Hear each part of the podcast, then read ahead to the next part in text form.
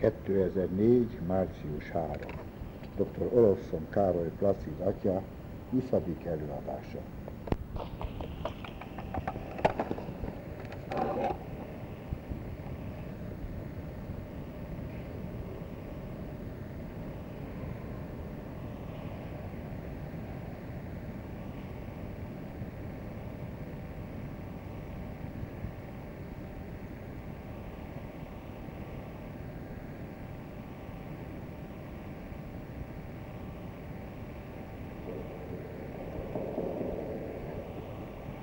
az Atya, a Fiú és a Szentlélek nevében.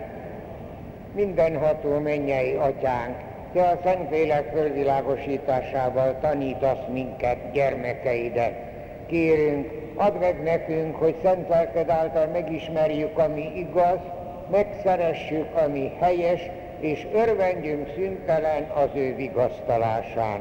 Krisztus, ami Urunk által az Atya, a Fiú és a Szentlélek nevében. Dicsértessék a Jézus Krisztus!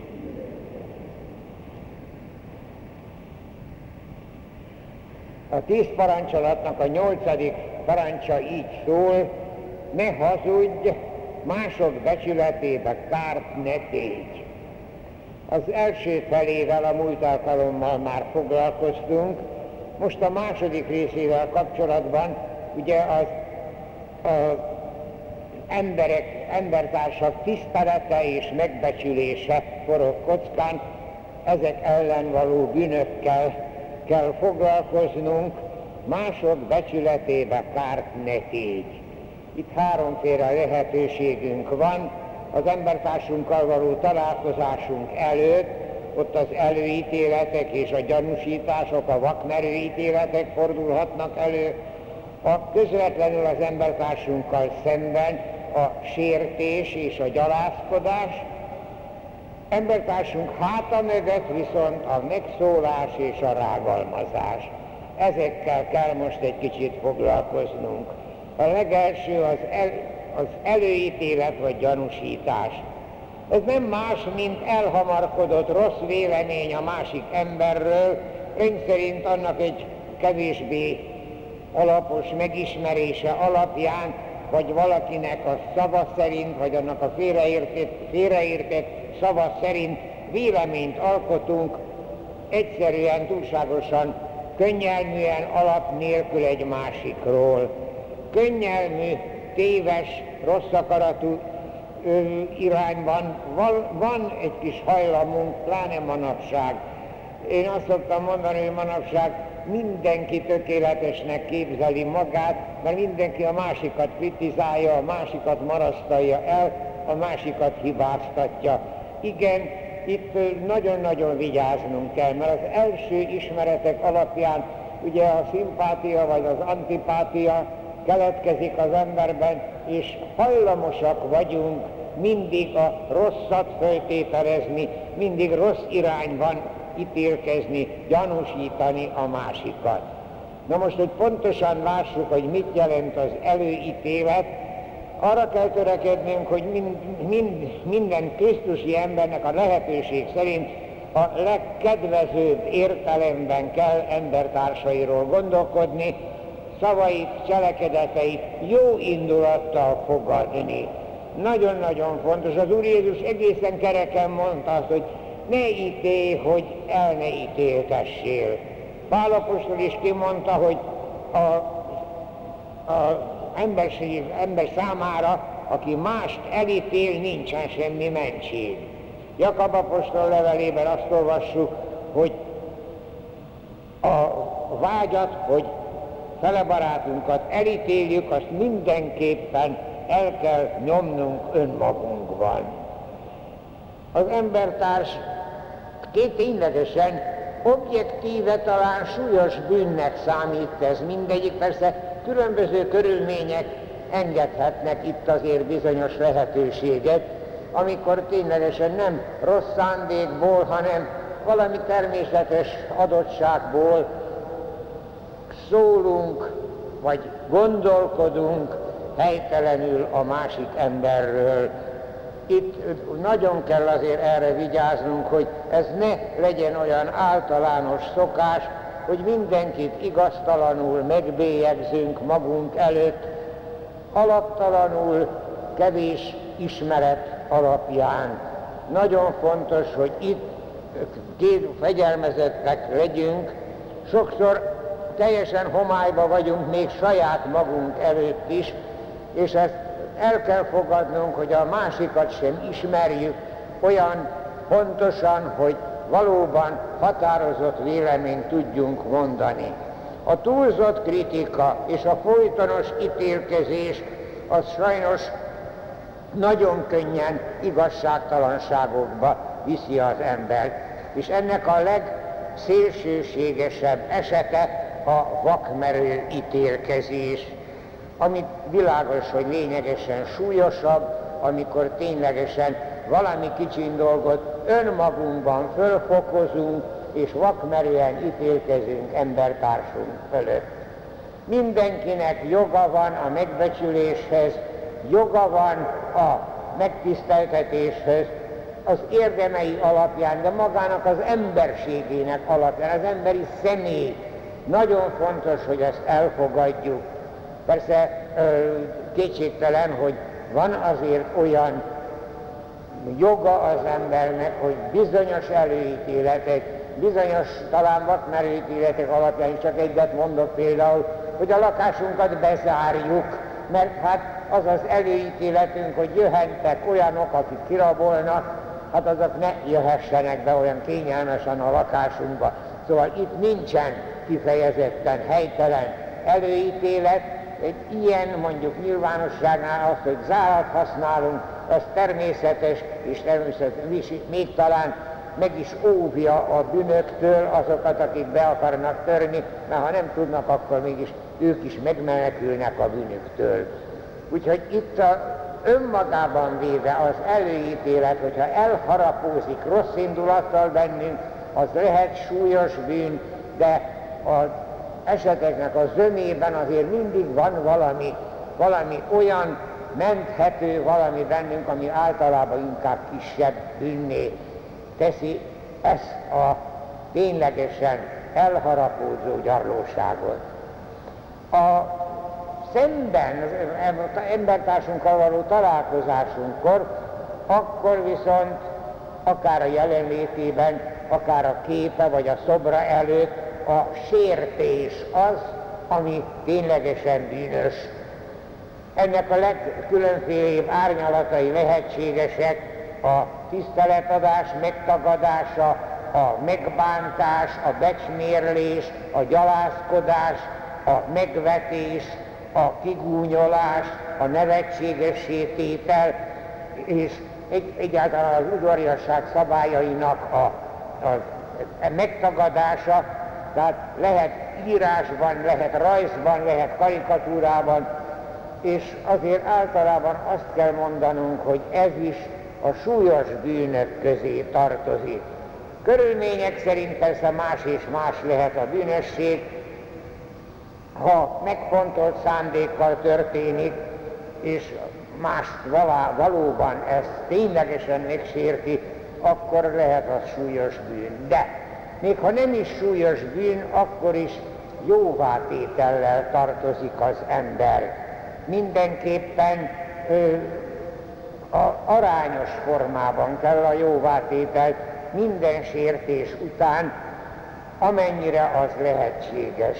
Itt is vannak természetesen kifeje, kivételek, jóvá tenni lehet kifejezetten visszavonni, vagy pedig egyszerűen bocsánatot kérni, igyekezni, jóvá tenni úgy, hogy ne kívánjunk senki ellen a sértésről további következményeket, és itt nagyon fontos, hogy mi, Krisztusiak, az átlagnál is messzebb menjünk. Nekünk az Úr Jézusnak a példája az, hogy a bántalmakat, a sértéseket ő valami egészen csodálatos türelemmel elviselte. És itt Szent Pálnak a kolosszai leveléből olyan nagyon fontos, hogy ha bennünket ért az a sértés, nem okvetlen szükséges, hogy követeljük a jóvátételt.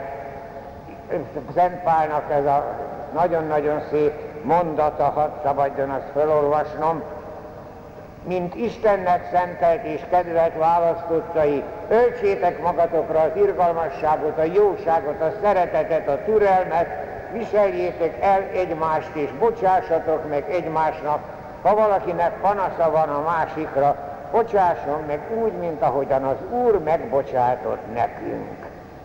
Hát maga az Úr Jézus még ennél is tovább, tovább megyünk, azt mondta, hogy hát aki az arc, egyik arcodat megüti, tartsd oda a másikat, nem okvetlen szükséges, hogy ezt ő szó, szóra kívánta, hogy értsük, példát akart mutatni, meg amikor mondta, hogy a hegyi beszédben, ha elveszik a köntösödet, akkor a kabátodat is adod, ad oda, de kétségtelen, hogy bizonyos, ha mi sértettünk meg valakit, akkor azt komolyan kell vennünk, hogy azt jóvá kell tennünk, és arányosan kell jóvá tennünk. Hát ugye éppen most van egy mindannyiunk előtt, hogy valaki a szűzanyával kapcsolatban megsértett bennünket, katolikusokat, és azt gondolja, hogy akkor az egy telefonbeszélgetés van az egyik püspök előtt, hogy bocsánatot kért, az elegendő. Nem elegendő, mert ugyanolyan méretben kell történnie a jóvátételnek, mint amilyen méretben az a szerencsétlen sértés történt.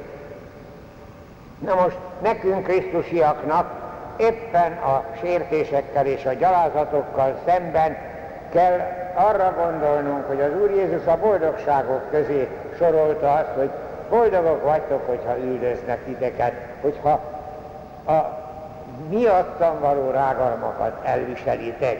Tehát itt azért nagy különbség van, hogyha én sértést szenvedek, vagy pedig, hogyha én megsértek valaki másikat. A következő csoportban két olyan bűn szerepel, ami manapság nagyon-nagyon divatos, szinte a levegőben van. A megszámlálhatatlan ezeknek a bűneknek a száma a manapság az embereknek a, ez a két csoportja, a megszólás és a rágalmazás. Szinte nem tudunk szabadulni gyakorlatilag a megszólástól, hát a rágalmazásról még semmiképpen egy Krisztusi embernek nem szabad a rágalmazásba benne lennie. Az igazság nagyon finom és nagyon szent valami, nem csak az véd ellene, aki hazudik, hanem az is, aki szükségtelenül az igazat, ami a másik számára ártalmas, elárulja mert tulajdonképpen a megszólás az, hogy egy másik személynek a ténylegesen meglévő hibája vagy hiányossága szóba kerül, tehát azt elárulom olyan valakinek, aki arról nem tudott. Tehát a megszólásnak ilyen mondjuk mozzanatai vannak, hogy az mindenképpen egy tudott, igaz, tehát valós helytelenség, valós hiány, valós bűn, amit szükségtelenül elárulok olyan valakinek, aki arról nem tud. Ténylegesen szükségtelen legyen, ez is nagyon fontos, mert itt vannak aztán a különböző kivételek.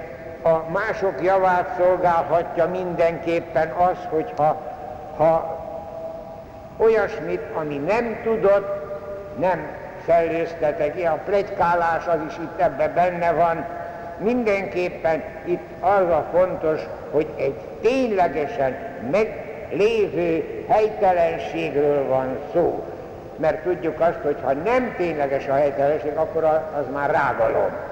A megszólásnál is azért annak szükségtelennek kell lennie, például egy hivatali visszaélés jelentése a fölsőbbségnek világos, hogy nem megszólás.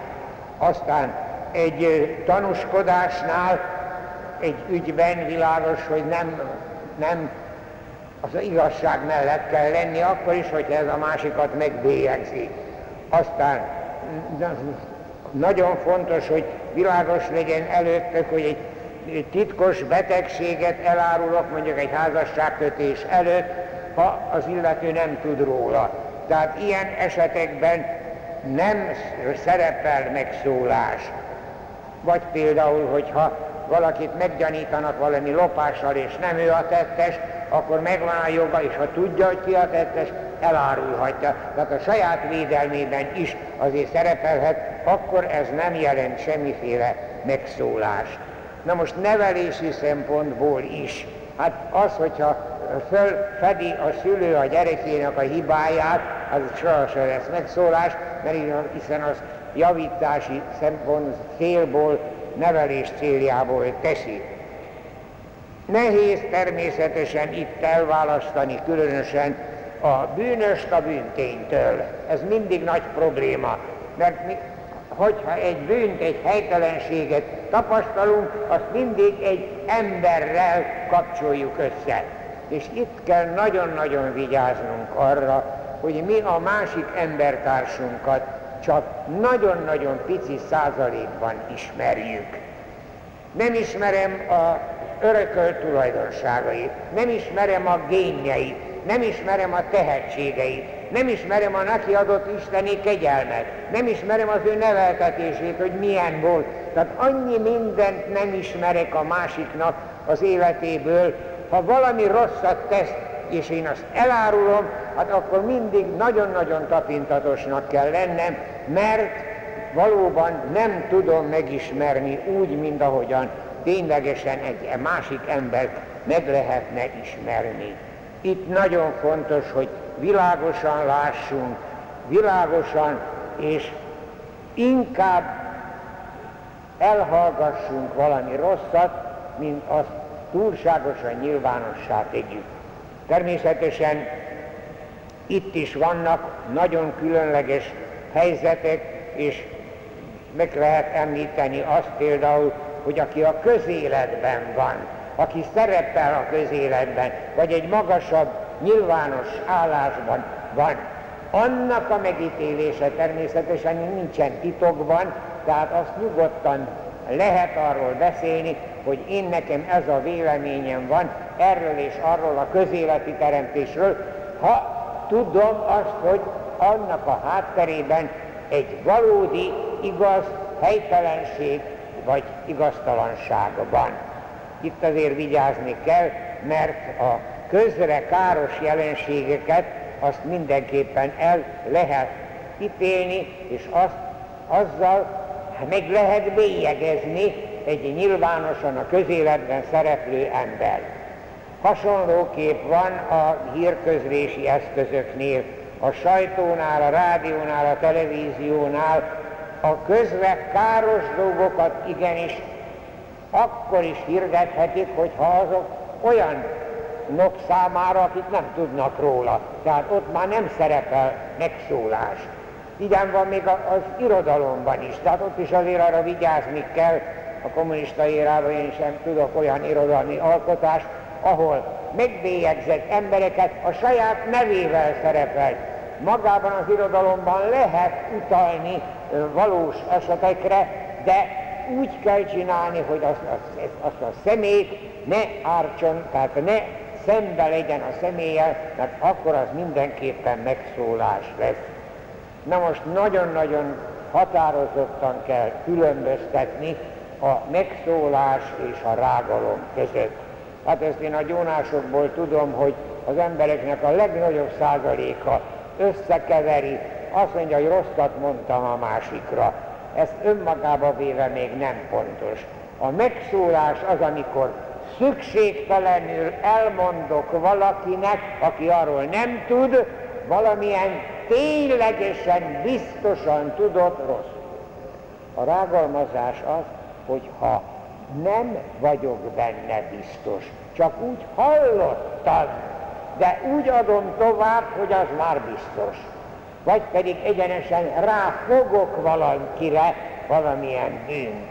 Itt van az óriási különbség. A megszólás az, az ember, hogyha este lelkiismeret vizsgálást tart, akkor előfordulhat, hogy hát azt nem kellett volna ott abban a társaságban mondanom, De akkor nem vettem észre, hogy én most megszólásnak a bűnét követem el, később jöttem rá. A rágalmazásnál ilyesmi nem lehet. Mert a rágalmazásnál mindig igaztalan dologról van szó, amit nem lehet véletlenül, tehát azt mindig csak szándékosan lehet.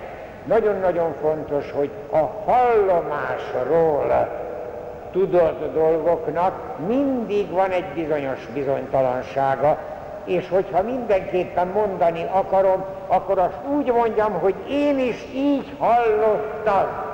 Mert hogyha én a hallomásból bizonytalan valamit biztosan mondok tovább valami rosszat, akkor azzal én a rágalmazás bűnét követem el, ami viszont mindig súlyos bűn, ami valóban egyszerűen, de persze a lehető legveszedelmesebb amiatt, hogy mindenképpen jóvá kell tenni. A megszólás jóvátételénél nagyon érdekes, mert azt nem lehet egyszerűen visszavonni. Hát ott igazságot mondtam. Ott legfeljebb azt lehet mondani, hogy az illetőnek az erényeit is hozom, a jó cselekedeteit is hozom, ellensúlyozom, de itt viszont mindenképpen vissza kell vonni a rágalmat, tehát helyre kell állítani az igazságot, és nagyon-nagyon veszedelmes, hát tudjuk Mozartnak a csöppetés a szerályból, az Oszmin áriája, ugye a rágalom ária, hogy az úgy terjed, hogy azt nagyon-nagyon nehéz aztán mindazoknak, akiket elért a rágalom, annak a jóvátételét, valamiképpen, a visszavonását valamiképpen ugyanolyan mértékben megtenni. Nagyon-nagyon nehéz. Úgyhogy szóval azt kell mondani, hogy a, a megszólásnál egy kicsikét ö, ment bennünket az, hogy az még véletlenségből is történik.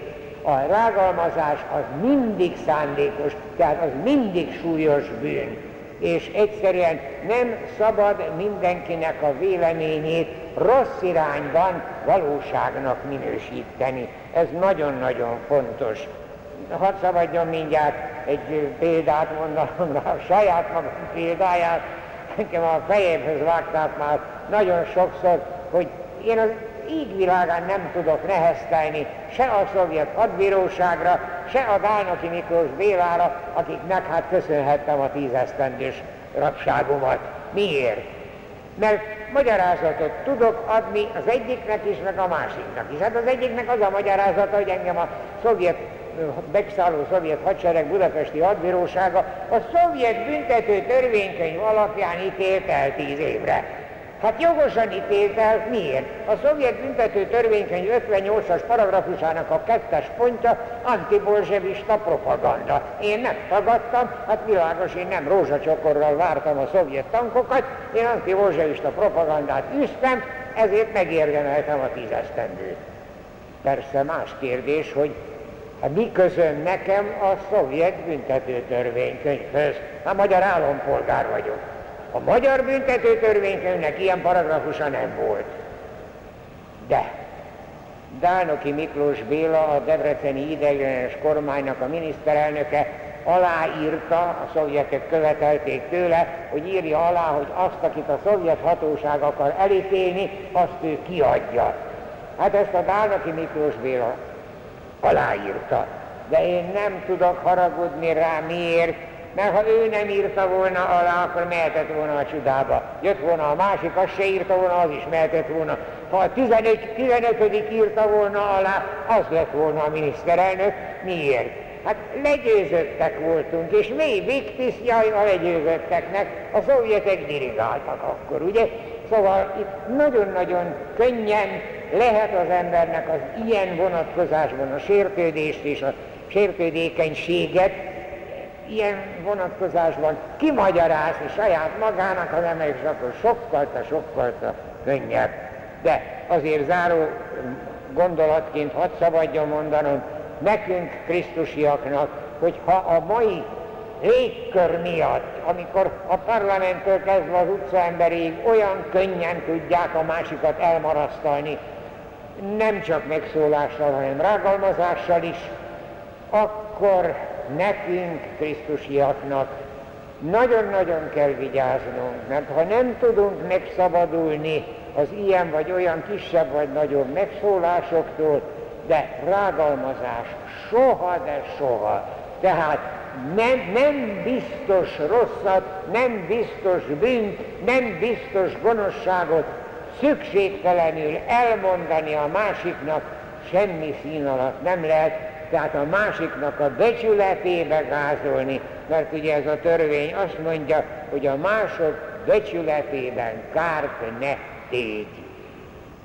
Azt hiszem, kitértem egy-két kivételre is, úgyhogy szóval itt azért nagyon komolyan kell sokszor különböztetni dolgokat, hogy mit lehet és mit nem lehet, de ezek szerepelnek, ezek a bűnök szerepelnek a nyolcadik parancsolatban, ezért kellett ezekre kitérnünk. Szabadjon most azt mondanom, hogy sajnos jövő szerdán nem tudok itt lenni, Panonhalmán leszek, úgyhogy a jövő szerdán elmarad a fölnőtt katekézis. Két hét múlva, az március 17-e lesz, ha jól tudom, március 17-én találkozunk. Addig is áldjon meg bennünket a mindenható Isten, az Atya, a Fiú és a Szent Lélek. Dicsértessék a Jézus Krisztus!